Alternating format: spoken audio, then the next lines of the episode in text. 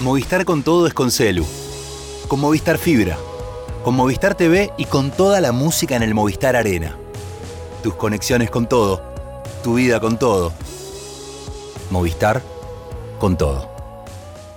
Más información en www.movistar.com.ar. E hoje, o Lula de volta, porque pobre, pode ter O Brasil direito. tem um presidente que acredita em Deus.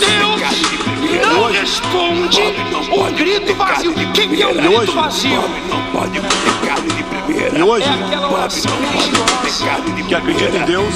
Pobre não pode ter carne de primeira. E hoje, valoriza a família. É a pessoa achar que Deus quer isso. Corrupção. Respeita a Constituição. Que uma pessoa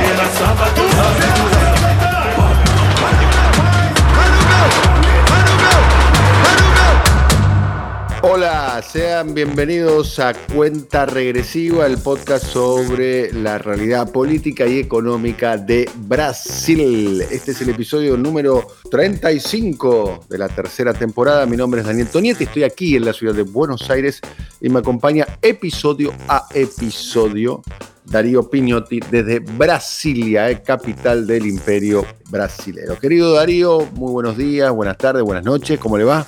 Amigo Daniel, buena mañana de sábado desde esta capital política, aún estremecida por el allanamiento del domicilio del expresidente Jair Bolsonaro, sobre lo cual hablaremos más adelante. Será uno de los temas que vamos a tratar en este episodio. El otro tema tiene que ver con la ayuda eh, que le fue a solicitar eh, la Argentina en un viaje relámpago, integrado el viaje por el, encabezado por el presidente de la Nación, por el ministro de Economía Sergio Massa, por el embajador eh, argentino en Brasil Daniel Osvaldo Scioli, también estuvo Santiago Cafiero, que es el canciller, el jefe de gabinete, eh, el Chivo Rossi, entre las personas más importantes que acompañaron eh, eh, a, Alberto Fernández a Brasil pidiendo asistencia financiera. El segundo tema eh, tiene que ver con eh, las dificultades, para decirlo de un modo leve, porque es algo mucho más que eso, que tiene en términos judiciales el, presidente de mandato cumplido, Jair Mesías Bolsonaro. Le allanaron la casa y están sospechando sobre la autenticidad de su certificado de vacunación. Eh, para la COVID-19, eh, condición necesaria para su ingreso a los Estados Unidos, que fue el lugar donde estuvo desde los últimos días de su mandato y los eh, primeros meses del mandato de Lula da Silva. Estos son los temas de cuenta regresiva. Como anticipamos y como ustedes seguramente saben, si es que siguen otro de los podcasts que hacemos, que se llama Truco Gallo, que lo hacemos con Pablo Ibáñez y con Alfredo Zayat hace un tiempo. Eh, de hecho, este podcast que hacemos con Darío es un spin-off, ¿eh? un, desprendimiento artístico eh, de aquel eh, eh, podcast. La situación en la Argentina es una situación eh, muy precaria. ¿eh? No hace falta ahondar en detalles. La inflación tendrá un piso de 110, 115, algunos hablan incluso hasta de 120% anualizada. ¿eh? Lo mismo está la tasa de interés efectiva anual, está en 140 puntos, ha crecido la pobreza, una situación bastante de, anomalía de, la Argentina, ¿eh? porque eh, la inflación es muy alta, el, el desempleo en términos estadísticos se mantiene en niveles muy bajos, pero eh, sin embargo la pobreza eh, crece. Bueno, en esa situación explosiva, donde como telón de fondo hay el, está el acuerdo con el fondo, el más importante firmado por el fondo en toda su historia, en toda su historia, hasta el momento de grabar este podcast. ¿eh? No sé si se está produciendo alguna nueva, un nuevo acuerdo, un nuevo programa del fondo con alguno, con alguno de sus miembros. Y también un endeudamiento asfixiante. Bueno, en ese contexto, eh, la, Argentina eh, recibió en los últimos, en las últimas semanas este, un, un- ataque contra el peso, lo que se llama una devaluación, porque me faltó decir también como telón de fondo está la cuestión de la brecha cambiaria. ¿Eh? Eh, la diferencia entre el dólar oficial y el dólar, llamémoslo paralelo, blue o lo que se llaman los dólares financieros. ¿eh? En la Argentina que la brecha llega a eh, 100 puntos eh, de diferencia entre uno y otro eh, dólar. Bueno, en ese contexto, en la Argentina faltan dólares. Hay que ver dónde faltan dólares, ¿no? Esta es una discusión que quizás habría que habilitar. Por lo, pronto faltan dólares en el mercado central y sobran dólares exteriorizados. Pero eso es otra eh, discusión. En ese contexto, eh, se están restringiendo las este, importaciones de Argentina. Eh, lo, los dólares que necesitan las pymes argentinas, las industrias argentinas, los consumidores argentinos, eh, los fabricantes argentinos, para manufacturar sus, cosas o para consumirlas. Bueno, están faltando los dólares para comprar. Y uno de los principales afectados, sin duda alguna, se trata de Brasil, que es uno de los principales socios, el principal socio, para ser más justos, estaba entre el 1 y el 2, principal socio comercial de Argentina es eh, Brasil. Y además el intercambio que hay es un intercambio que hay que decir que no está primarizado como, con como, como, está con respecto a otros países del mundo. Si uno ve el intercambio entre Argentina y Brasil, hay, hay mucho auto, hay mucho autoparte, hay, hay, hay mucho camión, hay, muy, hay, hay mucho bien de capital, muchos productos para, para producir. O sea, eh, y es un intercambio que históricamente ha sido favorable para eh, Brasil. Brasil, después, obviamente, es un gran exportador, se diversificó eh, y demás. Bueno, eso es desde el punto de vista brasilero. Necesitan financiar las, los brasileños las exportaciones de sus productos a, a, la Argentina. Y la Argentina necesita tratar de no, no usar dólares a ver si se puede hacer esos intercambios comerciales en sus monedas locales, en, pesos eh, y, en reales. Eso este, eh, por un lado. Por el lado de la Argentina, ya lo explicamos, lo reiteramos, está desesperado por cuidar los pocos dólares que hay. O sea, eh, la imagen sería con una cuchara revolviendo el, el, fondo de la olla, ¿no? Bueno, Ahí, en ese contexto se produce primero el diálogo entre Lula y Alberto Fernández, que tienen una buena relación personal. Eso, eso no necesariamente significa que se resuelvan los problemas. Acá hubo algunos comentarios mal enquistados un poquitito con Lula.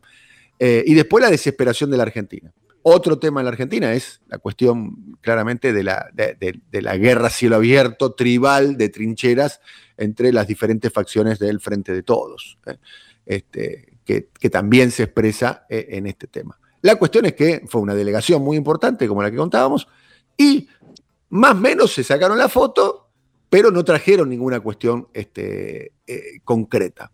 Eh, acá esperaban que, sea como un crédito a sola firma, ¿viste? Como que cuando vas a comprar un par de zapatillas o vas a comprar una moto, que pones el DNI, la tarjeta de crédito y, y a la semana vas a buscar la moto, ¿no? Y la vas pagando en cuotas, ¿no? Bueno, no, no, no, no, no es así, porque Brasil tiene sus propias eh, tensiones internas. Y a mí me, llamó particularmente la atención, Darío, y ahí me gustaría que, profundicemos y que vos puedas dar tu enfoque desde, Brasil, la participación de Aloisio eh, Mercadante, ¿no? Eh, que es el presidente del Bandes o el Banades, ¿no? que es el Banco Nacional de Desarrollo, es un banco muy importante en Brasil porque financia obra de desarrollo en Brasil y también financia obra de desarrollo fuera de Brasil para empresas brasileñas. Es un criterio, en el mejor sentido de la palabra, expansionista.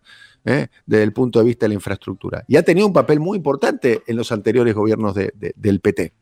Eh, de hecho, es una pieza clave del financiamiento de muchas obras que después terminaron eh, ejecutadas por empresas mencionadas en, en, el Lavallato.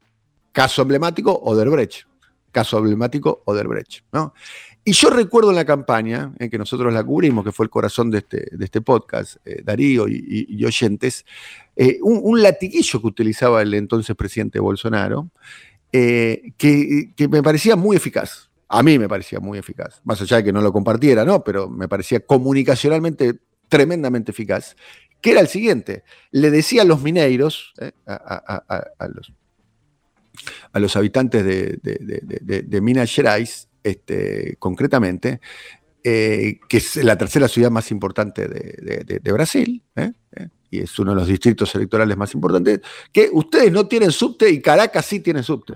Y el subte de Caracas, el chavista, bolivariano, venezolano, dictadura, todo esto según la mirada del de propio Bolsonaro, tiene subte financiado por Brasil, por el Banades brasilero. O sea, e, esto es lo que hizo Lula, dice, financió las obras este, las repúblicas amigas este, en detrimento del bienestar del pueblo brasileño. Estoy resumiendo un poco este, las palabras de, Bolsonaro con respecto al tema. Y me parece que ahí hay un tema también como para explicar, entre comillas, eh, la, demora eh, por parte de, de Brasil en el otorgamiento de este crédito. Darío. Más política que económica, si pudiera resumirse, tal vez, amigo Daniel, el encuentro de cuatro horas, lo cual es mucho en la agenda de cualquier presidente y tal vez más aún en la de Luis Ignacio Lula da Silva, entre el mandatario brasileño y su amigo, el presidente argentino Alberto Fernández, amistad que no es de ahora, y esto fue mencionado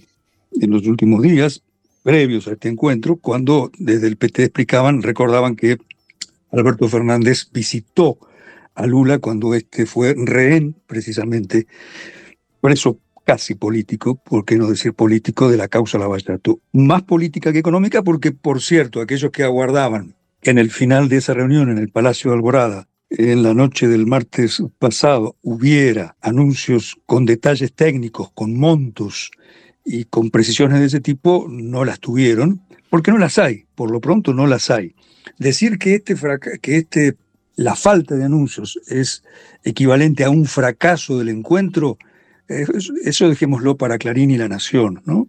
Eh, por cierto, por, una mirada cejada, hasta uno, donde uno se informa de aquí. Por cierto, Truco Gallo es una de las fuentes en las que uno se informa desde Brasil ese punto de vista malintencionado desde el origen y seguramente la noticia hubiera sido igual aunque algún acuerdo económico hubiera surgido con detalle. Pero ocurre que si bien Lula, y en esto sería interesante hacer una, una pequeña disección, ha llevado adelante una política externa bastante coherente y sin sobresaltos, sin contradicciones, desde que llegó al Palacio del Panalto el primero de enero pasado, y en esas prioridades Argentina sobresale, la política económica no. Y aquí hay factores internos que contribuyen a explicar la ausencia, por lo pronto, de un anuncio en el cual, y era lo que algunos esperaban, tal vez eh, embebidos por el optimismo, un respaldo a las exportaciones brasileñas, esto es, a que los exportadores brasileños, más de 200 empresas fuertes, tuvieran la garantía del Estado de su país ante el impago o la postergación de los pagos argentinos e inclusive la posibilidad de que los compradores, importadores argentinos lo hicieran, hicieran sus compras con pesos. ¿eh? Es decir, la desdolarización parcial, no absoluta ni definitiva, del comercio muy importante entre los dos países, más importante para Argentina en términos proporcionales. ¿Cuáles son los vectores que están allí? El vector financiero, el interés financiero, los grupos económicos que representan a la banca, que inciden y mucho en Brasil y que inciden en el gobierno brasileño. Este es un gobierno de frente político, de frente partidario, donde estos mm, factores de interés tienen peso en el gobierno y tienen presencia en el gobierno. De allí que se haya dinamitado la posibilidad de que citado por vos Banco Nacional de Desarrollo Económico y Social, presidido por un ex senador del Partido de los Trabajadores, Aloisio Mercadante, y economista de tradición desarrollista, esté en el blanco. Porque hubiera sido, esa era una de las posibilidades, no hay que abortarla por completo, ese el banco que pudiera financiar o pudiera dar el respaldo, no solamente a los exportadores brasileños, sino a la construcción del último tramo del gasoducto nacido en Vaca Muerta, en Argentina, el último tramo que llegaría hasta la frontera brasileña. Y es, Aloisio Mercadante, uno de los objetos de los blancos permanentes de esos sectores de poder de gran influencia, no solo en la vida económica, sino también en la vida eh, política, guion parlamentaria, y en la vida comunicacional. La opinión de los medios grandes, siempre lo marcamos, que no grandes medios, fue unánime. Ataquen al acuerdo con Argentina, apelando a un rancio anticomunismo que viene de aquellos eh, respaldos dados por el BNDS para obras de infraestructura en Venezuela y tal vez lo más sensible para Cuba.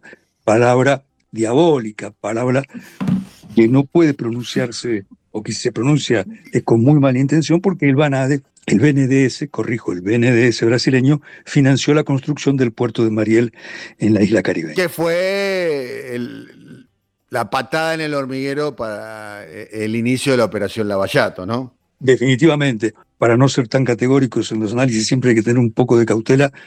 Este fue un dato gravitante en este proceso que desembocó en el golpe institucional contra Dilma Rousseff y en la prisión de Lula. Bien, otro de los temas que vamos a, tratar eh, en minutos nada más eh, tiene que ver con el allanamiento al expresidente Bolsonaro, pero no quería pasar por alto también las dificultades que hay para la aplicación de, la ayuda financiera que quiere dar Brasil a, la Argentina con la presencia de Roberto Campos Neto como presidente del Banco Central, ¿no? que es un funcionario que viene ¿eh? de la gestión de Bolsonaro y viene además de tener eh, disputas públicas con el presidente Lula con respecto a, las tasas de interés. Eh, Darío.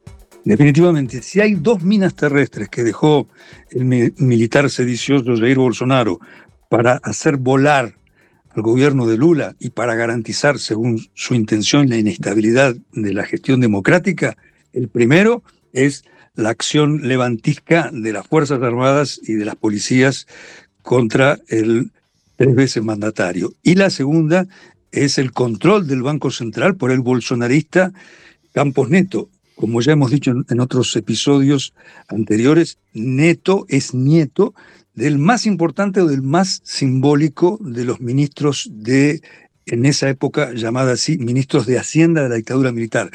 Campos Neto eh, representa a ese poder financiero aludido un minuto atrás y representa el bolsonarismo financiero. Ese es otro detalle, es otro elemento que surge en la coyuntura, pero tiene su lastre histórico. El gobierno autoritario de Bolsonaro, que caminaba hacia una probable dictadura en caso de haber sido reelecto, tiene o tuvo una diferencia vital respecto de la anterior dictadura, de la dictadura 1964 y 1985. Aquella fue desarrollista. Esta, la última, el gobierno autoritario de Bolsonaro, fue extremadamente autoritario, pero además financierista. Tuvo en el poder financiero a su gran socio económico. Y Campos Neto que se opone, obviamente, a este acuerdo con Argentina, es la expresión política e institucional. Tener presente, cuando mencionamos a esta mina terrestre dejada por Bolsonaro, Bolsonaro propuso y el Congreso aprobó que el presidente del Banco Central sea una autoridad sin dependencia del gobierno democrático, es decir, un presidente autónomo. Por tanto, Lula va a tener que convivir con esa herencia de Bolsonaro por lo menos un año más. En suma, Campos Neto y el poder financiero son los grandes enemigos de este acuerdo entre Brasil y Argentina y en otro aspecto de los intentos de Lula de desdolarizar el mercado internacional, algo que no se remite solo a Argentina. Tengamos presente, Daniel, ya lo propuso Lula en su visita a China hace un mes y hace dos semanas en su paso por Portugal y España. Bien, terminamos este tema. Ahora nos vamos a lo que ha sucedido con eh, el presidente Bolsonaro. Están investigando los certificados de vacunación contra el COVID del presidente Bolsonaro, que serían falsos. Por esa razón, eh, allanaron la casa de, Bolsonaro. Esto ha sido en el barrio Jardín Botánico de Brasilia, eh, la que es la nueva residencia del expresidente Bolsonaro, y además detuvieron en la misma acción a eh, seis colaboradores directos este, del presidente. Los datos del, expresidente, de su familia y asesores podrían haber sido, esto está investigándose, manipulados para que puedan ingresar a los Estados Unidos. Y además, como un detalle también importante, este allanamiento fue llevado adelante por la Policía Federal. El celular y el celular de la esposa del presidente eh, Bolsonaro eh, eh, fueron confiscados, fueron retenidos y eventualmente, obviamente, van a ser investigados. Esto básicamente es una investigación que está llevando adelante el integrante de la Corte Suprema de Justicia, casi un némesis de Bolsonaro, que es el juez Alexander Moraes. Los datos de vacunación, tanto del exmandatario de varios de sus familiares y de asesores habrían sido manipulados para obtener permiso para ingresar a los Estados Unidos. Recordamos que el certificado de vacunación era obligatorio para entrar a Estados Unidos hasta el 11 de mayo próximo, pasado, perdón. de ahí este, la, importancia de, esto. Y como telón de fondo está la cuestión de un gobierno, por lo menos en el caso de Bolsonaro, que había hecho pública eh, sus manifestaciones en contra de las, de las vacunas, este, tuvo más de 700.000 fallecimientos desde el inicio de la, de la pandemia. Eh, durante la pandemia y durante los cuatro años de bolsonarismo se sucedieron cuatro ministros diferentes de, salud y, la gestión de la pandemia eh, fue una de las peores de las gestiones que se hicieron por parte del Estado. Eh, Darío. ¿Irá preso Bolsonaro? Esa es una pregunta que comenzó a plantarse en varios medios independientes y de la prensa grande, porque el gesto, el rostro del capitán retirado del ejército demostraba perplejidad. Daniel, el martes pasado, cuando a las seis y cuarto de la mañana una decena de agentes de la Policía Federal irrumpió en su eh, señorial residencia, su cara residencia en un barrio, como vos recién describías, elegante de Brasilia, algo que prácticamente nadie hubiera esperado cinco meses atrás, cuando mm. Bolsonaro eh, estaba en su último lapso de poder y seguía dando pasos que todo indicaba estaban vinculados a un intento de golpe de Estado que finalmente se materializó en el fracasado asalto al Planalto, Planalto del 8 de enero.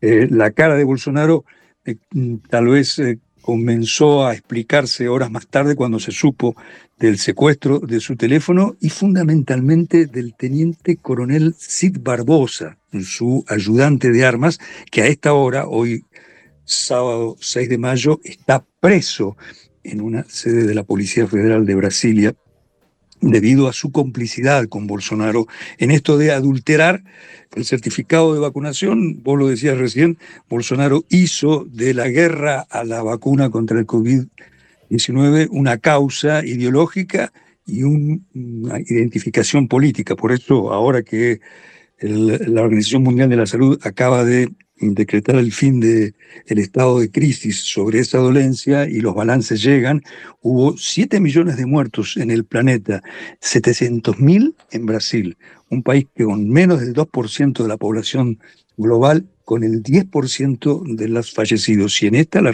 y en esto la responsabilidad de Bolsonaro es inocultable.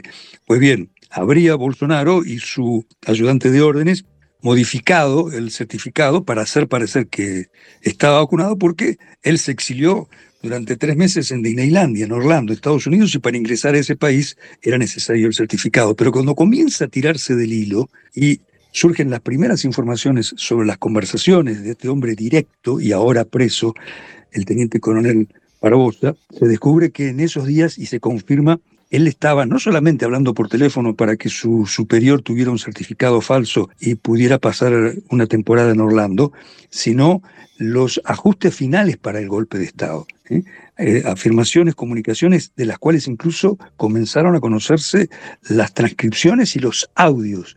Entonces, ahí sí es que uno entiende por qué Bolsonaro tenía esa cara de preocupación el martes pasado. Ahora, a esa respuesta formulada al inicio de este tramo, si Bolsonaro irá preso o no, el parecer nuestro es que en el corto plazo esa hipótesis eh, carece de sustento, que Bolsonaro vaya preso eh, en los próximos meses, no es lo más probable. Ahora, en este país de imprevistos y de avatares, eso tampoco debiera ser eh, desconsiderado por completo, incluso porque comenzó a circular una especie, según la cual el maquiavélico ex militar estaría incluso haciendo movimientos para forzar esa prisión como una manera de incitar a las células dormidas de sus simpatizantes de ultraderecha en pos de una reacción. No sabemos si va a ir preso o no, sería absolutamente aventurado hablar al respecto, pero esa es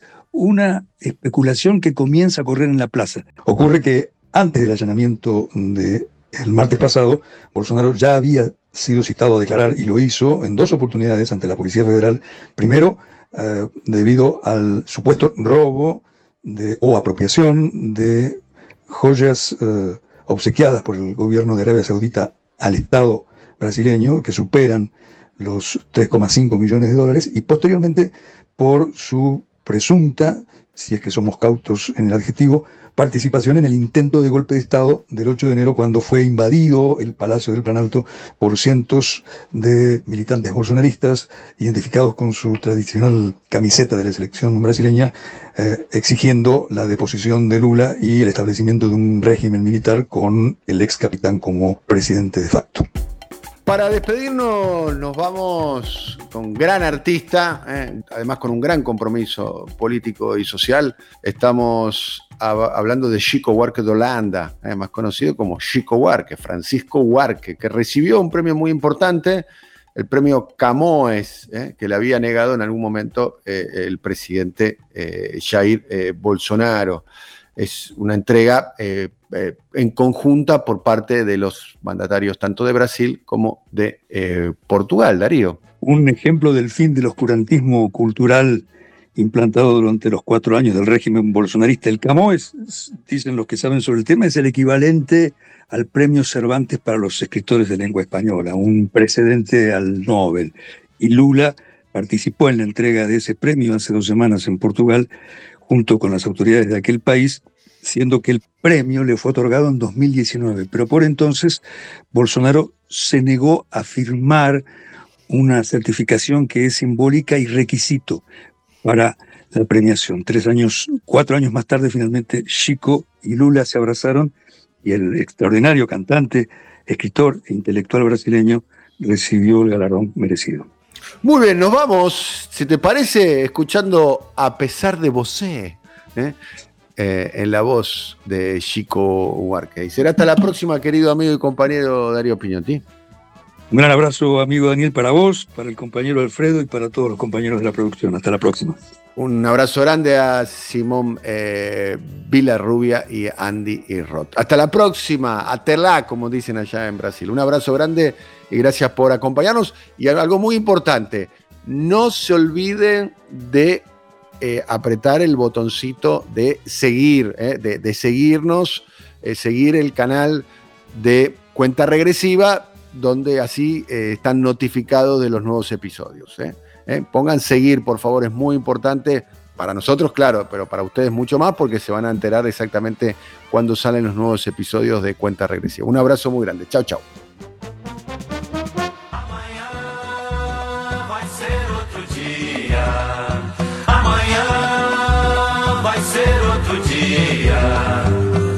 Hoje você é quem manda, falou, tá falado, não tem discussão, não. A minha gente hoje anda falando de lado e olhando pro chão. Viu você que inventou esse estado, inventou de inventar toda a escuridão. Inventou o pecado, esqueceu-se de inventar o perdão. Apesar de você, amanhã há de ser outro dia. Eu pergunto a você onde vai se esconder da enorme euforia. Como vai proibir quando o galo insistir em cantar. Água nova brotando e a gente se amando sem parar. Quando chegar o momento, esse meu sofrimento, vou cobrar com juros, juro Todo esse amor reprimido, esse grito contido, este samba no escuro. Você que inventou a tristeza, ora tem a fineza de desinventar. Você vai pagar e é dobrado cada lágrima rolada nesse meu penar.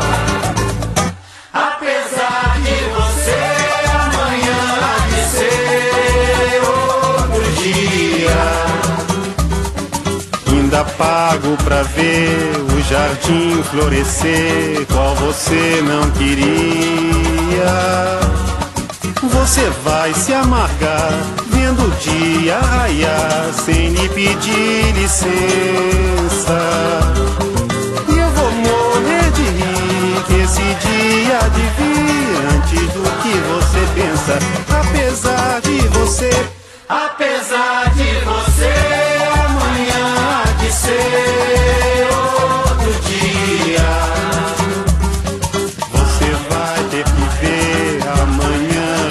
renascer e esbanjar poesia.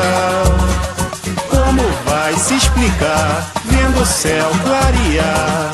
De repente, impunemente, como vai abafar nosso coro a cantar na sua frente? Apesar de você, apesar de você, amanhã